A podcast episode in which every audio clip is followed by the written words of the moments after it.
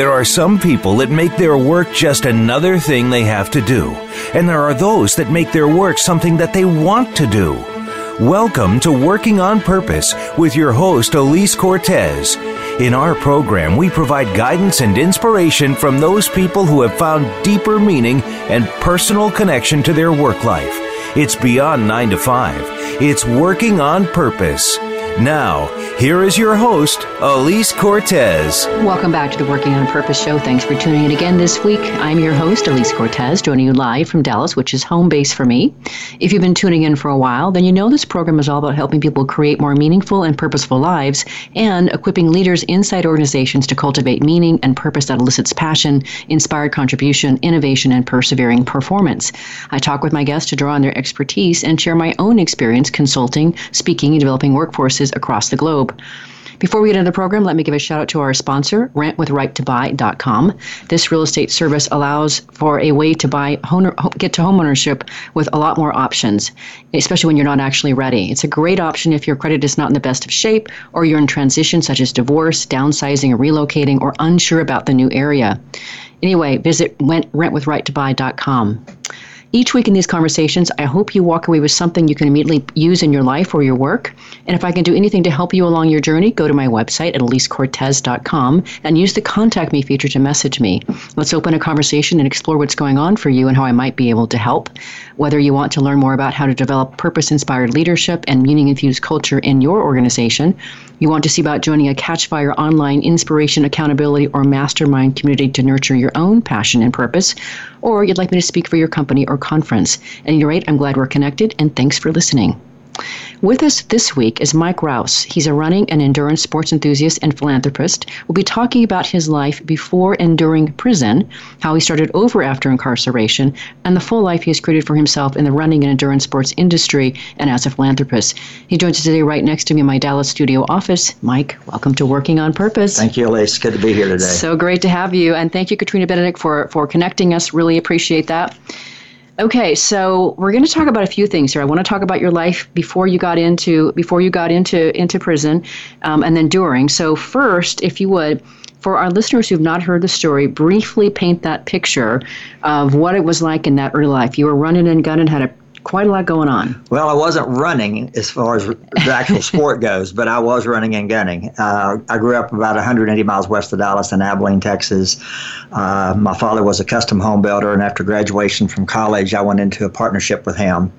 Uh, we were very successful home builders, and uh, life was all good. Uh, I was well known. I got married at age 19, had a couple of kids, and so I just had your typical West Texas lifestyle: uh, family business, wife and two kids. Uh, doing all the things that you normally do out in West Texas, going to church and, and just having a great life. Uh, all of a sudden, I uh, won't get into details about it, but in 1982, I got divorced and uh, turned my whole life upside down. Uh, my wife and kids moved about 100 and uh, or ex-wife I should say and, and, kids moved about 150 miles west to Midland. And so I only got to see my kids every other weekend after driving about three hours to pick them up. And it, it just kind of lost all all facets of what I was doing. And I got in with the wrong crowd uh, not to blame anybody but myself for my choices but started playing golf. Uh, and was at the country club five six days a week playing golf and all weekend long and got involved in heavy drinking uh, and next thing you know i was involved in drugs and started doing cocaine and being this runner gunner type guy that was always active and physical and doing everything at 110%. Uh, I went from snorting a, my first line of cocaine to within 30 days doing $1,000 a week. Wow. So uh, I, uh, anything I do, I go full bore. Mm-hmm. And so obviously that, that didn't do me well. Uh, I was on city council there in Abilene, and uh, in 1984, about three years after my divorce, I decided I would run for mayor. Uh, kind of having grown up there, knew everybody in the city, and so threw my hat in the ring. Uh, hadn't officially uh, started running for mayor, but I had told everybody that I was going to. Uh, and then my dealer got busted, and uh, put my name on the list as one of his clients. and they heard it was me, came after me because of my place in, in the city uh, and in politics. And uh, make a long story short, I got sentenced to five years in the penitentiary in 1985. Okay, so let's talk a little bit about that. I have served on two juries. This is quite interesting. I'm happy to say I was on that side of the law, not the one that you were on. So you were you were incarcerated from January 1986 to February 1987. You were 33 years old when you went in. Correct. And so help us understand what was it like in prison? Well, again, having grown up in a, a very successful uh, business family, uh, having been successful in business myself, member of two country clubs, city council. That's the side of life that I knew. Uh, I'd never had so much as a traffic ticket when I got arrested and charged with uh, possession of cocaine. Uh, and so it was an entirely different lifestyle for me. Uh, I went through about 18 months before my actual sentencing and, and incarceration. And during that time, I started to kind of try to get my life back together, but obviously I'd already made the mistakes that, that sent me away. And so once I uh, I got to prison on January the 2nd, 1986 to self report. Uh, I'd never been without freedom in my life, and so it totally changed everything about me.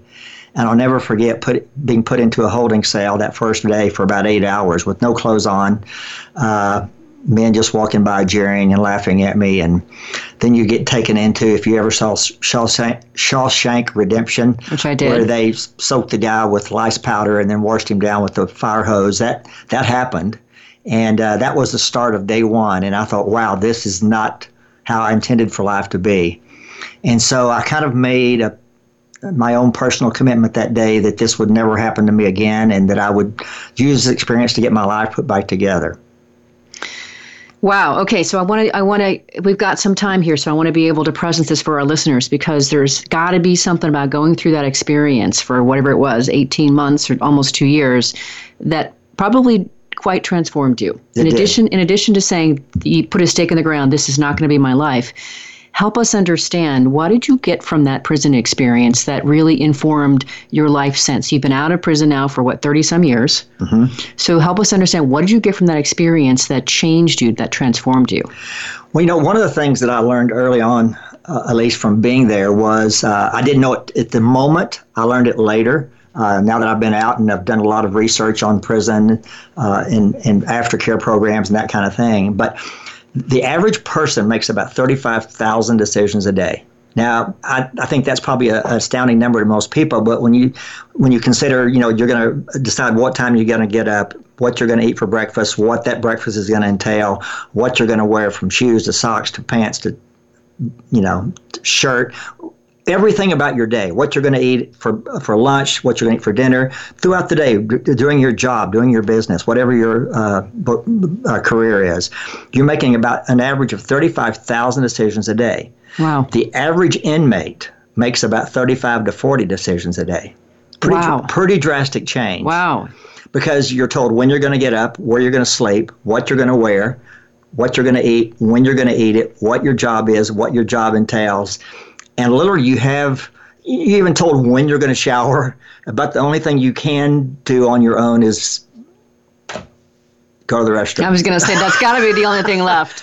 That's pretty much and obviously in the line you get to choose maybe between one or two things but it's not like you have a array of restaurants to go to. You're going to go through the chow hall line and you probably have 10 things and you can pick seven or you know whatever the number is. But so the decision making process is so greatly diminished. Uh, and it was so astounding to me because I, again, I, for 34 years, 33 years, I'd lived the life I wanted every single day, every single minute. Mm-hmm. And now I'm told everything about how I'm going to, how, how I'm going to react. And so, the one thing that I know about prison is that the last thing you remember the day that they finally send you away is that last thing that you really made a decision about was a horrible decision.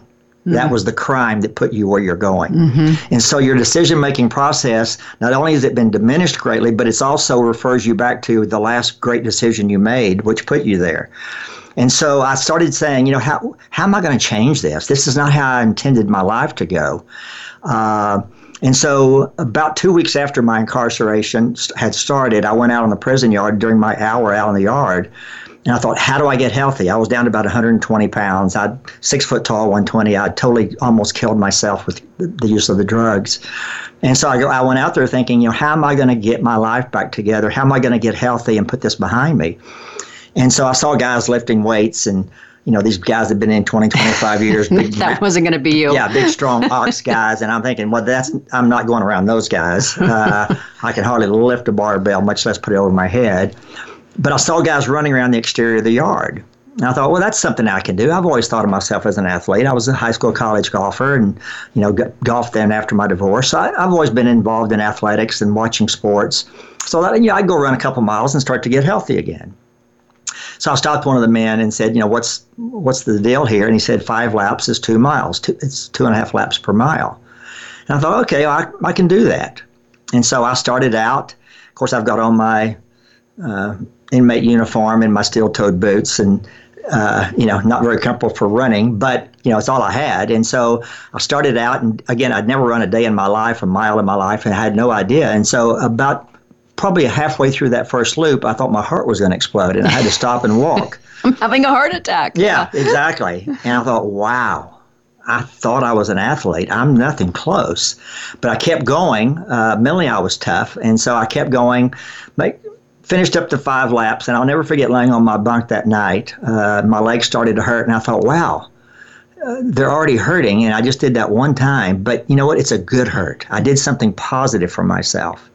And so that was kind of the catalyst for me starting to run. Uh, by the time I was released, uh, several months later, I was up to six to eight miles a day. I used every day, seven days a week, of my hour on the yard to run around the, the exterior to get get some free time and get some fresh air and, and get my health back. Okay. So, what else did you learn? So, the experience, and I'd love to hear a bit more about just what it's like. I mean, what time do you get up, and what's the routine, and and then what else did you learn? And then, well, after the break, we're going to talk about how you actually started over after being in prison. Well, you know, again, I couldn't tell you the time that I got up. Uh, it's been too long ago, 32 years since I was there. But uh, I do remember it was very early, three or four in the morning, uh, that, that, they woke you up and, you know, you marched down to the mess hall and you ate, and then you got on your, a bus or whatever to go to wherever your uh, job was. The prison I was in was actually a farm and a ranch with steers uh, and, and dairy cows. And so people were doing all kinds of ranching type jobs, and I was a clerk. Uh, and so, but but you know, all your day, every minute of every day is is organized for you. So again, you make you make no decisions, and uh, I'll never forget one thing that really changed me. Uh, I didn't realize it at the time. I didn't. I didn't know till later, after I was released and, and put on parole. But guy came in uh, several months into my incarceration and had been incarcerated for 15 years. He'd been out for quite a while and had gotten his life together. And he was asked to speak to us. And so, I'll never forget his opening words were, I've got some really great news for you guys, and I've got some really horrible news for you guys. And I'll start with the great news. The great news is that once you're released, and you're all going to parole at some point, there's only one thing that you have to change about your life to get everything back to normal, and that is change everything. And he paused, and I thought, well, Val, that uh, that sounds pretty easy. And he says, now here comes the really, really bad, horrible news. That one thing that you have to change is everything. And he paused again, and then he began to rattle off changing where you live, changing what you do, changing your friends. And he went on and on for 10 or 15 minutes, throwing out everything that you've got to change. And it was pretty astounding. And I thought, wow, that, that is going to be very difficult. Uh, and so uh, little did I know at that time what an impact that was going to make on my life once I was released uh, in, in 1987. Uh, but it, it, stuck with me, and it also changed what I was thinking towards getting out because I began to think, okay, what can I change? What will I change? What won't I change? Because I was pretty content with how I had lived up until this drug incident. And it's just really a lot of that. That's your story, plus what you're going to cover after the, in the next segment. That I, why I wanted to have you on the show, Mike, because you really are a walking, breathing billboard example of human agency, the ability and and the magnificence of the human spirit to be able to face that kind of adversity and come through the other side the way that you have. That is a lot of what I wanted to celebrate and also share with my listeners because everybody needs hope, and you offer us hope with your story. Thank you. I appreciate that. Yeah, you're welcome. So, with that, listeners, let's grab our first break. I'm Alise Cortez. We've been on the air with Mike Rouse. He's a running and endurance sports enthusiast and philanthropist. We're conducting this conversation live together in my Dallas office studio and are simulcasting on Facebook live stream. We've been talking about his early life before prison and what it was like during prison. After the break, we're going to talk about just how it was that he managed to recreate himself post incarceration. Stay with us. We'll be right back.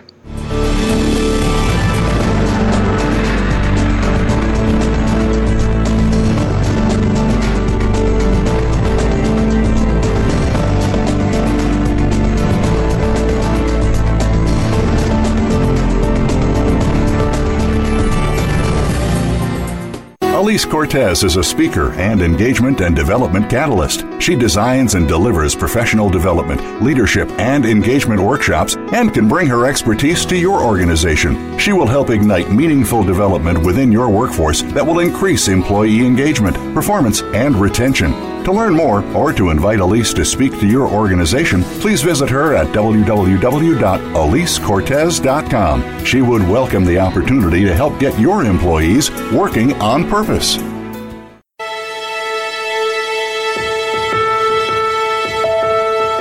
This is Working on Purpose with Alise Cortez. To reach our program today, send an email to Alise, A L I S E, at alisecortez.com. Now, back to working on purpose. Thanks for staying with us and welcome back to Working on Purpose. If you're just joining us, my guest is Mike Rouse, a running and endurance sports enthusiast and philanthropist. Mike has experienced the high life, incarceration in prison, starting over, and living his passion post release. We're conducting this conversation live together in my Dallas office studio and are simulcasting on Facebook live stream. I'm your host, Alise Cortez. All right, so now we want to get into even more of your story here so uh, it's been more than 30 years, 32 years since you've been released from prison, and it wasn't easy to reintegrate back into mainstream society. So if you could tell us a little bit about those early tender years of starting over post release.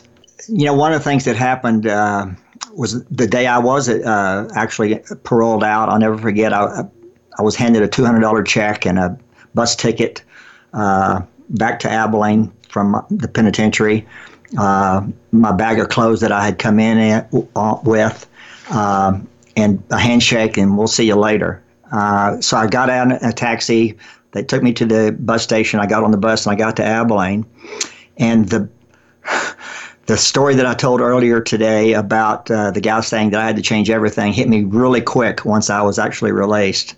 Uh, I'd kind of forgotten that story, but I got I got to Abilene, and one of my good buddies picked me up at the bus station, uh, it was actually one of my drug buddies back in the day. And he says, uh, Hey, I wanted to see you. It's been a long time.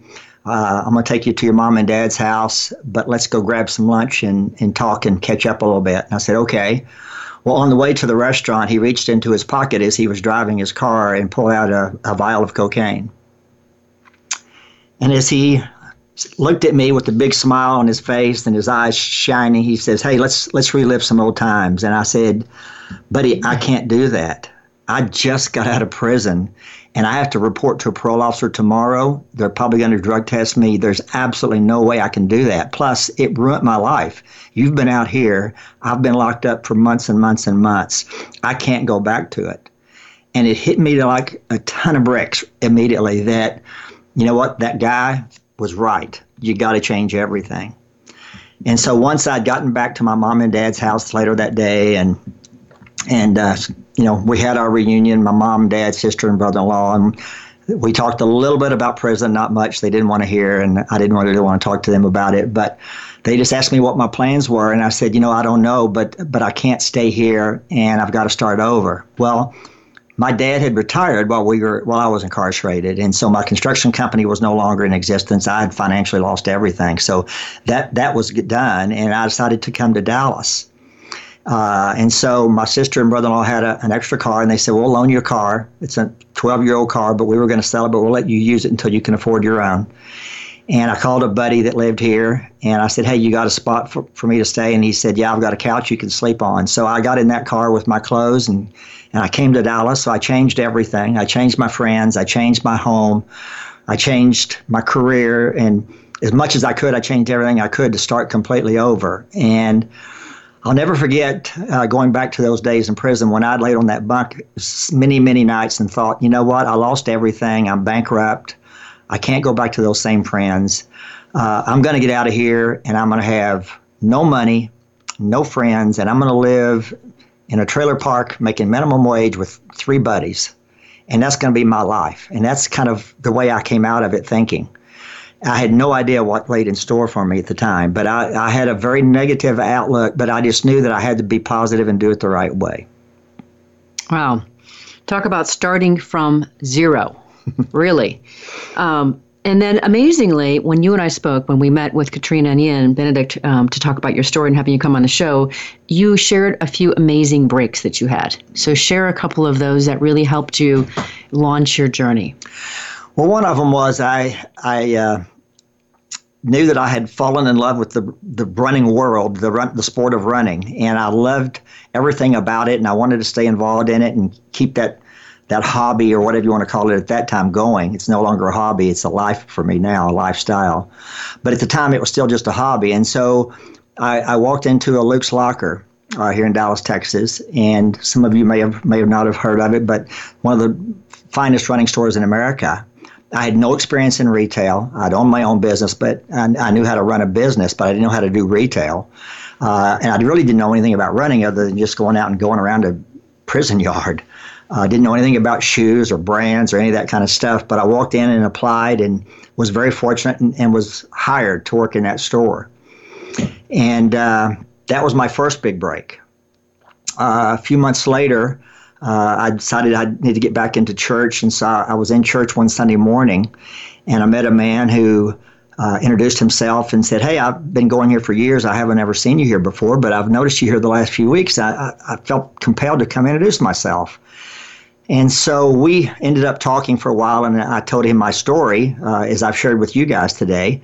And he started smiling as I'm telling my story. And he says, You know, there's somebody I want you to meet. And I said, Why is that? And he says, Well, what do you want to do with that? And I said, Well, I've been a taker all my life. For 33 years, I took, took, took, whatever I could get. I wanted the most money, the best house, the nicest cars, the most girls, all that kind of stuff. All that I wanted. And now I need to start giving back.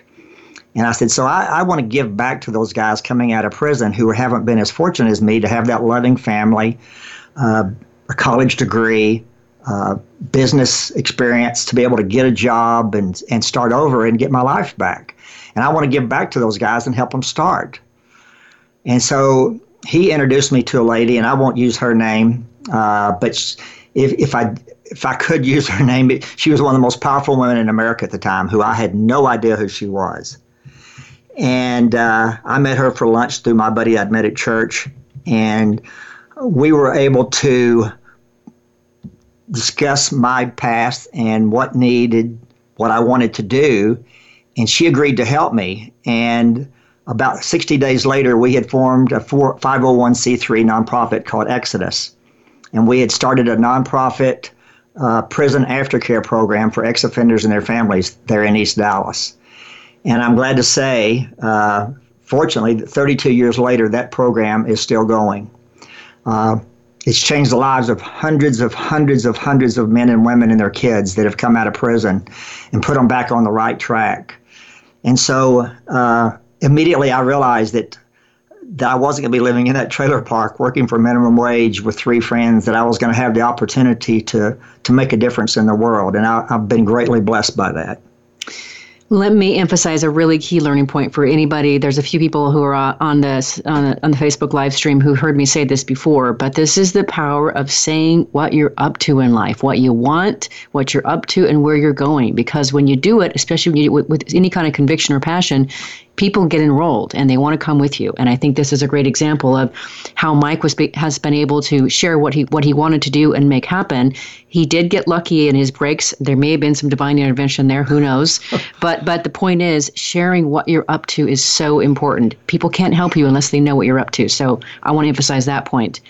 And then from there, what I'd love for you to share, and by the way, let me acknowledge a couple people have said, um, you know, pre- love a comeback story. We're hearing here on W4CY chat where we're, we're recording the, the, the show live. Thank you for that comment. Um, Tiff is asking what made you turn your life around. We're covering all that. There was a lot of it go- about going through prison, Tiff, that started that off. Um, but the other thing that happened for you after you got out of prison, Mike, is that you had a lot of success in various sales roles post release. So, say a little bit more about how those roles came about and really what you were doing in those. well, after working for uh, the retail store for several years, uh, Luke's Locker. Um, I decided that I wanted to someday own my own running store. That was kind of a dream because, again, having been in business uh, from the time I graduated college till I went to prison, I, I, knew how to run a business and I was an entrepreneur type guy. And so I wanted to own my own running store, uh, but I didn't know how to do that. I got experience from Luke's, but uh, I decided I needed to learn the wholesale side. And so one of the reps came in one day uh, with Brooks running shoes and uh, told me that she was looking for a partner to help her out in covering four states in Kansas, Missouri, Nebraska, and Iowa. And I threw my name in the hat. And fortunately, she brought me on board with her. And so I moved up there and did that for a while. And then Mizuno uh, Running Shoes, Mizuno USA, uh, called me up in 1996 and said that they were going to open up uh, a new division for running here in the U.S. and wanted to know if I was interested in taking a position. Uh, and I took it, and they moved me out to San Diego, and I was the Western Regional Sales Manager out there for several years, and uh, then went on from that to be National Sales Manager at Exodus. Ex- sorry, Exodus at, at Zoot Sports.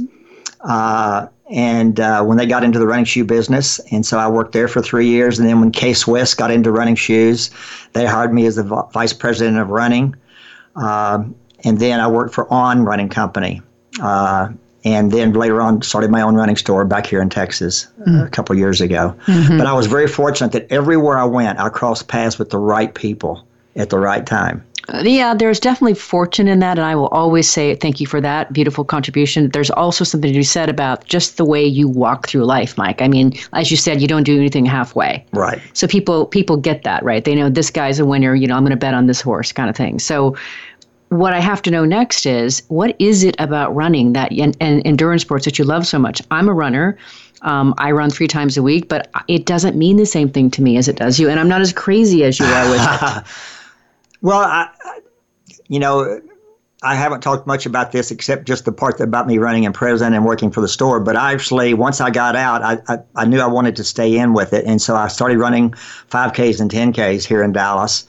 And then somebody said something about doing a marathon, and I thought, well, that's the farthest thing I could, you know, anybody could ever run. So I'm going to do that and, and kind of expand my horizons a little bit. And so I ran my first marathon thinking, you know, that would be it and I fell in love with it. I never forget crying at the finish line and just had the time of my life. And I ran several more, and and uh, then all of a sudden one day, uh, one of my board members at Exodus. Uh, I'd just run the Boston Marathon, and he asked me to lunch. And so, as we're talking about Boston, and I'm all proud about finishing the Boston Marathon and how cool I must be that I qualified and then got to go run it. And this older gentleman, he was uh, in his late 50s, and I'm still in my 30s at the time, late 30s, early 40. And he says, Well, when you become a real man, you can come run my 50 mile race. And I said, Mr. Jackson, what are you talking about? And he said, Well, I put on a 50 mile race out at Bachman Lake every every January. And uh, on my 50th birthday, I ran 50 miles to celebrate life, and it became a, a hit. And so I, I, created a race out of it. Well, crazy me again, got to do it big time, right? And so I started training, and uh, in January of, of 88, uh, I ran my first Jackson 5 50 miler and had the time of my life. And then about six months to a year later, I saw the Western States 100 on TV. Thought that's got to be the greatest. So I got enrolled in that and went out and did that race. And I've been doing ultras ever since for 30 years. But I think part of part of it for me, at least, is the fact that it literally running did change my life. Uh, it wasn't the be all end all of what changed my life. There were other things, God and family and and just supportive people that I met that became friends and, and encouraged me and, and were there for me. But running just gave me something that made me uh, feel better about myself and and I just I have a passion for it that I can't even explain. And people ask me all the time, why would you run 100 miles? And my response is always, well, if you can't understand it, I can't explain it. because uh, there's nothing smart about it. There's nothing cool about it. It's crazy, uh, but it's who I am and what I do, and I, I just I, I just get so much passion from it, and uh, I've met so many people. Um, I'm literally fortunate enough to say I, I know the top three or four runners in America. Meb Keflezighi is a good friend of mine. Des Linden, that won Boston Marathon, first American in 35 years, is a dear friend of mine. Um, the top 10 or 15 guys at Ironman World Championships every year are all friends of mine. So, from three friends living in a trailer park to knowing the greatest athletes in the world and being national sales manager for two brands in the running industry, it's just given back to me so much mm-hmm. that I, I just love the sport. So, help our listeners understand just how crazy you are.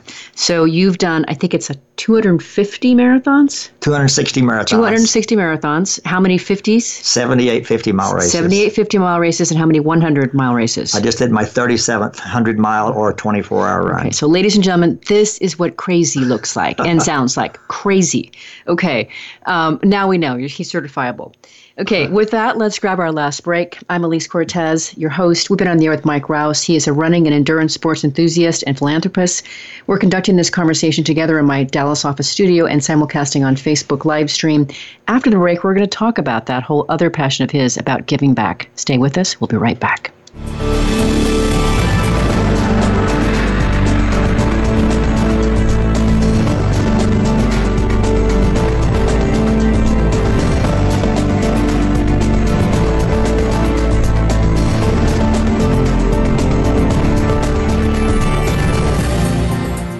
Alise Cortez is a speaker and engagement and development catalyst. She designs and delivers professional development, leadership, and engagement workshops and can bring her expertise to your organization. She will help ignite meaningful development within your workforce that will increase employee engagement, performance, and retention. To learn more or to invite Alise to speak to your organization, please visit her at www.alisecortez.com. She would welcome the opportunity to help get your employees working on purpose.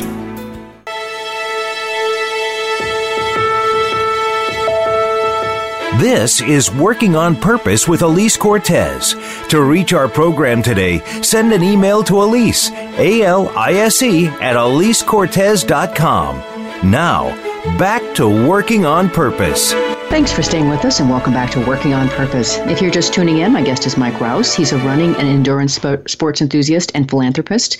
Mike has experienced the high life, incarceration in prison, starting over, and living his passion post release. We're, t- we're conducting this conversation live together in my Dallas office studio and are simulcasting on Facebook live stream. I'm your host, Alise Cortez. So, for this last segment here, Mike, we want to talk about one of your other passions. And before I do that, I want to first acknowledge something that you said in the last segment the idea about really living your purpose. So when I go out and speak, as Brandy Neese can attest, um, passion for me is what we give of ourselves to the world. Inspiration is what we get back from the world by the way of experiences and, and what the world gives us. So you're kind of recharging your, you're getting both passion and inspiration in the work that you're doing with your, with your running. Now we add in your philanthropy piece. And so I want to go back to what you said about you were ready to give back after you got out of, out of prison and you have founded and directed two nonprofit organizations. So let's talk about each of them. First, there's the Kurdish Relief Foundation. How did you start this? What does it do? Well, it, it kind of piggy t- piggybacked off the Exodus program that I started back in 1987. Uh, that had been going for about three or four years.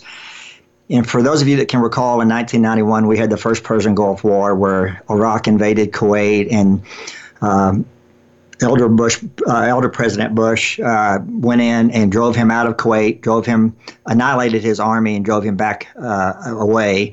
And in return, Saddam decided he had to continue to show military support to his people, and so he went up into the mountains of northern Iraq, where the Kurds lived, which is the largest uh, people group in the world without a country. Um, they live in eastern Syria, southern Turkey, western Iran, and northern Iraq, in kind of a little pocket there. And so he went up into those mountains where these these villagers were and annihilated them and drove them up into the mountains and then destroyed all their villages. And so um, I was at a conference on how to raise funds for a nonprofit in Waco, Texas, and the last speaker of the of the convention was a, a gentleman who walked to the uh, microphone, and this was in 1992, about six months after the invasion of, of Kuwait. And he started talking about his people, the Iraqi Kurds, and how they had been annihilated by Saddam and driven into the mountains. And yet, the American government had gone into one of Saddam's prison camps and taken about 2,000 of those Kurds and brought them to Dallas, Texas. And he's explaining the, the dilemma that these people are in. Even though now they're free, they're safe, uh, they're out of the dictatorship of Saddam, but yet these people are sheep herders and apple growers who have on the clothes that they wore or wearing in the camp. They've never spoken English. They they've never been allowed to go to school by Saddam. So they've they're uneducated sheep herders and apple growers, and their only pair of clothes they have. They're living in an apartment complex in North Dallas, uh, mid mid park in 75, just north of LBJ, and they're given food stamps and a free place to live. And these are families of 10 to 15 people each, living in three bedroom apartments, sleeping on the floor, eating out of cans, and eating raw food because they don't know how to cook and they have no utensils.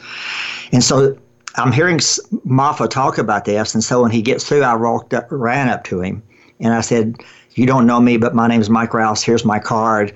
I have a nonprofit where we have furniture and donations given to us to furnish apartments for ex-convicts. But if I can help, I, you really touch my heart with what the problem is uh, with these Kurdish people here in Dallas, and I want to help. So the next day he calls me and he says, Mr. Mike, I, I'm wondering if you can help us furnish those 53 apartment units. And I kind of laughed and I said, Well, Maffa, I can help with maybe a couple of couches and four or five beds and, you know, some pots and pans, but I can't furnish 53 apartments. There's absolutely no way. And I said, But I'll do what I can. Give me your number and I'll, I'll call you when I can do something. Well, I hung up the phone talking to him. Within just a matter of hours, the lady who was the president of the Junior League of Dallas called me and said, Mike, we're having a Junior League garage sale this weekend in North Dallas. Everything that's left over on Monday has to be out of the warehouse. Would you be interested in having that for your program? If you'll pick it up, you can have it all. And I was like, wow how crazy is this that within hours after I get this request, I get this phone call? And so I called Maffa and I said, be at this address on Monday morning, 8 o'clock, 15, 20 strong men, three or four U-Haul big trucks, and we'll see what we can do.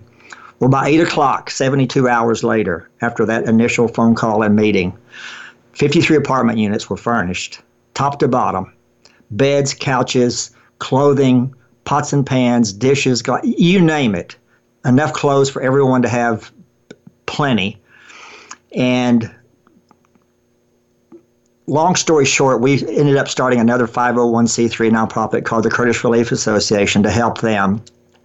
Again, these kids had never been allowed to go to school. The parents didn't have jobs. They didn't have driver's license. They had nothing. So we did a program similar to Exodus and where we had tutors come in from the Richardson School District and tutor the kids, teach them English.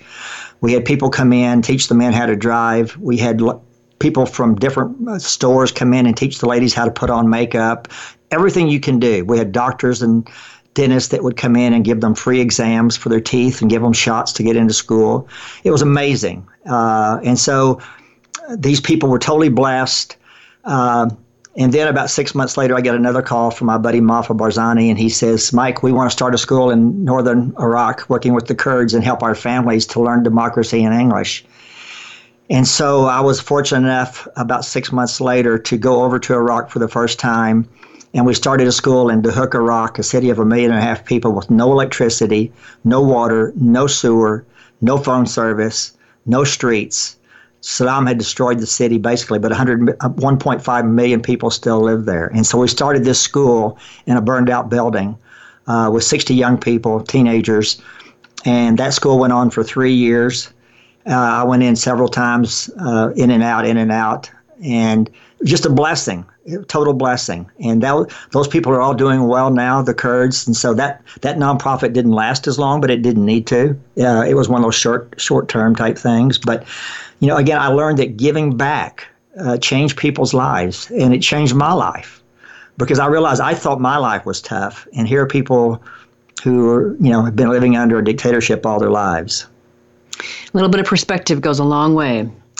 Okay, so that's amazing, Mike. I mean, let me just say, I mean, talk about making a, a sea change difference to somebody else's life, not just a person's life, but a, a, a multiple number of people's lives. Right. I mean, just I really appreciate and again listeners and viewers i really want you to be able to get present to just what you can do in your life if you really set your mind to it and you you just keep looking for ways to do it and, and i'll say more about that later but really, there's so much you can do in your own life.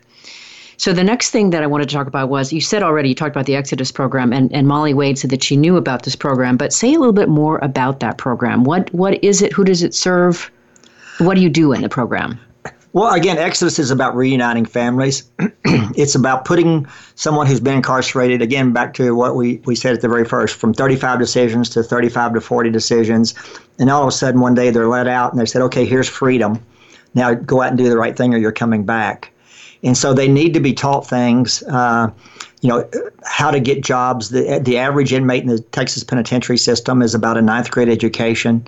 Uh, most of them are from single parents and second, third, and fourth generation convicts. Um, they come out, their families probably still love them, but yet they've been mistreated and abused and used by them. Their wives, their children don't know who they are anymore. Uh, the wives may still love them as a as a husband and a dad, uh, but yet they've been living from house to house, shelter to shelter, and now they come back in trying to rule the roost. And so there's a lot of dysfunction going on. And so that program has, was set up to to help them with getting a GED, with helping them get a job. Again, how, how does a guy with a ninth grade education, whose resume would say uh, drug addict, uh, drug dealer, attempted robbery, attempted murder. That's your job resume. Wow. And you walk into a job trying to do the right thing and be honest and forthright and yet that's that's on your record. Uh, your family's still leery because again you've taken from them, you've embarrassed them, uh, and so they're they're not they're not ready to trust you yet. So we try to that program Exodus is to give them the tools to reintegrate back into society, to do it right this time, to to realize what they need to do to be a father or a mother to their children uh, wow. and and just do things right and start giving back rather than takers. They were like me; they were takers all their lives. Wow, Mike, talk about helping helping a, a, group of people that otherwise could no way help themselves. They, they would be destined to just simply repeat the cycle and go downward in the spiral. Um, wow. And then on top of all that, you also raise funds for the Navy SEAL Foundation and the Blazeman Foundation, War on ALS. What is that about? I mean, where do you get time for that? Well, again, that thank goodness for my running. That's how that started. I back in 2002, uh, there in San Diego, I met a Navy SEAL, a couple of Navy SEALs, who came out to our running group because they were training for a marathon. And uh, my first thought is, you know, there's 35, 40 of us that are elite runners that run seven days a week, and we're all pretty fit and thin, and you know all the stuff that comes from a elite runner group. And here are these two big guys, six foot four, 230 pounds, trying to run with us. And yet they could. They were they were pretty good. But we became friends, and after several weeks, one of them came up and says, uh, "Hey, can we talk for a second? And I said, "Sure." And he says, uh, "I'm from Rockford, Iowa, and my I don't get to see my parents very often, but I need a West Coast dad. Would you be my my West Coast daddy? And I call you pops." and I said, "Well, sure." And he said, Well, I'm training for marathon, and I know you're a big time marathoner. Would, would you train with me? So we started running together uh, pretty regularly and became very, very close, like a stepson to me. Uh, and so down through the years, we became I became friends with many, many other Navy SEALs uh, through through JT and, and Bo, my first two that I met. Uh, and then in August the 6th, 2011, we lost JT, my buddy, uh, the one that I'd met first. He was shot down on a helicopter called Extortion 17 in Afghanistan. The loss of um, 31 American lives that day. And so I knew that I had to do something to honor his life. Like I said, he was almost like a son to me. And so I set up a race there in San Diego called Jogging for Frogmen. Uh, which was a 5K run and a, and a 24 hour run. Uh, the 24 hours was just me running for 24 hours, running a 3.1 mile loop 31 times, and each time I would run a loop in honor of one of those men who were, had lost their lives and given everything. And then when I was done, then we would have the 5K race, and we've we've raised uh, now after eight years, we've raised about 2.7 million dollars for the Navy SEAL Foundation in honor of those men, and you know, it's just to me, it's not even about suffering or hard work or anything else other than 31 men love their country enough to give their, their the ultimate sacrifice in their lives. So for me to go out and hurt for one day is is a very small gift in my mind. What a fantastic way of looking at it. And so, what I also talk about so often in my programs and my speaking is how it is that we frame things, the what it, the lens that we allow ourselves to view the world, opportunities, people, and you are a great example of how you can control that and for for the best possible good. And so, to that end, we're getting close to the end of the show. I really see you, Mike, and part of the reason I wanted to have you on the show is you're you're a magnificent example of, of the human spirit to persevere and to really cause agency in the world, to make something happen from nothing to something enormous. So for our listeners to understand, how would you describe what you've gone through, what you've gotten from life, and how has that made you into this energy ball that you are today? Well, my whole philosophy about life, and I I try to live this every day. I don't always live it every day. But the only way that you can fail is if you try, right? If you don't try, you can never fail. So the only thing you need to be afraid of is not trying. Because as long as you're afraid, as you're willing to, to fail once, fail twice, fail three times, eventually you're going to win out and people are going to be blessed by that.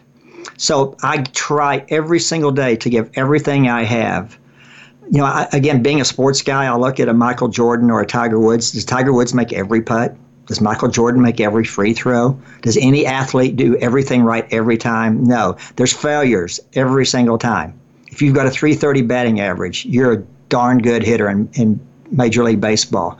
You, you, no one is perfect. You're going to have failure. But you can only fail if you try. And there's people out there that need you to try because they need your support and your help. That's phenomenal. And I think, again, that goes back to framework, mindset, and that's just so important. And you can control that. You can develop that. You can control that. And, and, and what I would say to that is, what I often say when I'm out speaking to audiences, Mike, is I ask them in the very beginning, what will you do with your one precious life? Yep. You have choice in that matter every single day. So with that, we're at, here. We are at the very end. Um, you know, this show is listened to across the globe. People will hear it over and over again what would you like to leave listeners with that you think will help them really live a life of meaning, passion, and purpose? Well, I think it, it kind of goes back to what I was saying about the trying. My philosophy is that when I die, and we're all going, uh, no way out of it. No way out of it.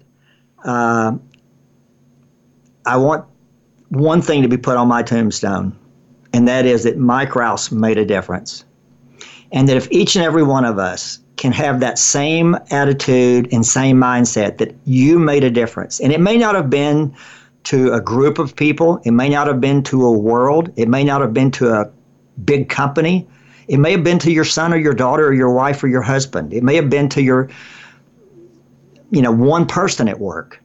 But if you made a difference, your worth was your life was worth something. And I don't ever want to leave this earth and people say, man, he could have done better.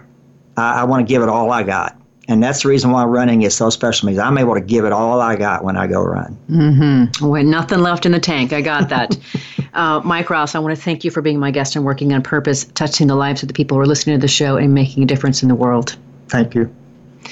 So, listeners. I didn't cry. Yeah, well, I was, yeah, I was, I was hoping you might, because then I might, you know, join you. But um, I, and I, I want to, I want to always embrace emotion, so I'm okay with you crying, and me too. Um, but listeners, just one thing to echo that Mike said there at the end. Uh, one of the things I do in my programs, and I often say when I'm out speaking, I really encourage you to start with the end in mind and go write your own eulogy. Go write what it is you want people to say about you when you're actually gone, and live to that. That is an amazing way to architect your life. And Mike queued that up for us. So just something to think about. If you want to learn more about Mike Rouse and the work he's doing in his philanthropy endeavors, or if you want to get involved with him somehow, maybe you want to be part of what he's up to, or you want to be able to help him in one of his various endeavors, reach out to him. There's two ways to do it. You can catch him on Facebook um, his name is Mike Rouse. That's R O U S E. So find him there. Anything related to running, you know you got the right guy. There's about five of them on there, so get the right guy. The other way is to send him an email, and that is mike.rouse52 at gmail.com. Let me spell that again for you. M-I-K-E dot R-O-U-S-E 52 at gmail.com. I'm sure he'd love to hear from you. Reach out.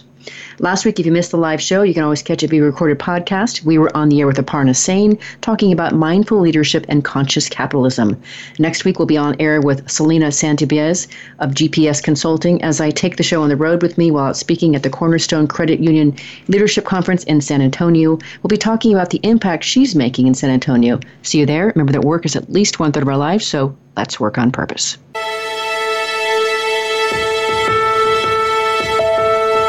We hope you've enjoyed this week's program. Be sure to tune in to Working on Purpose, featuring your host Alise Cortez each week on the Voice America Empowerment Channel. This week, find your life's purpose at work.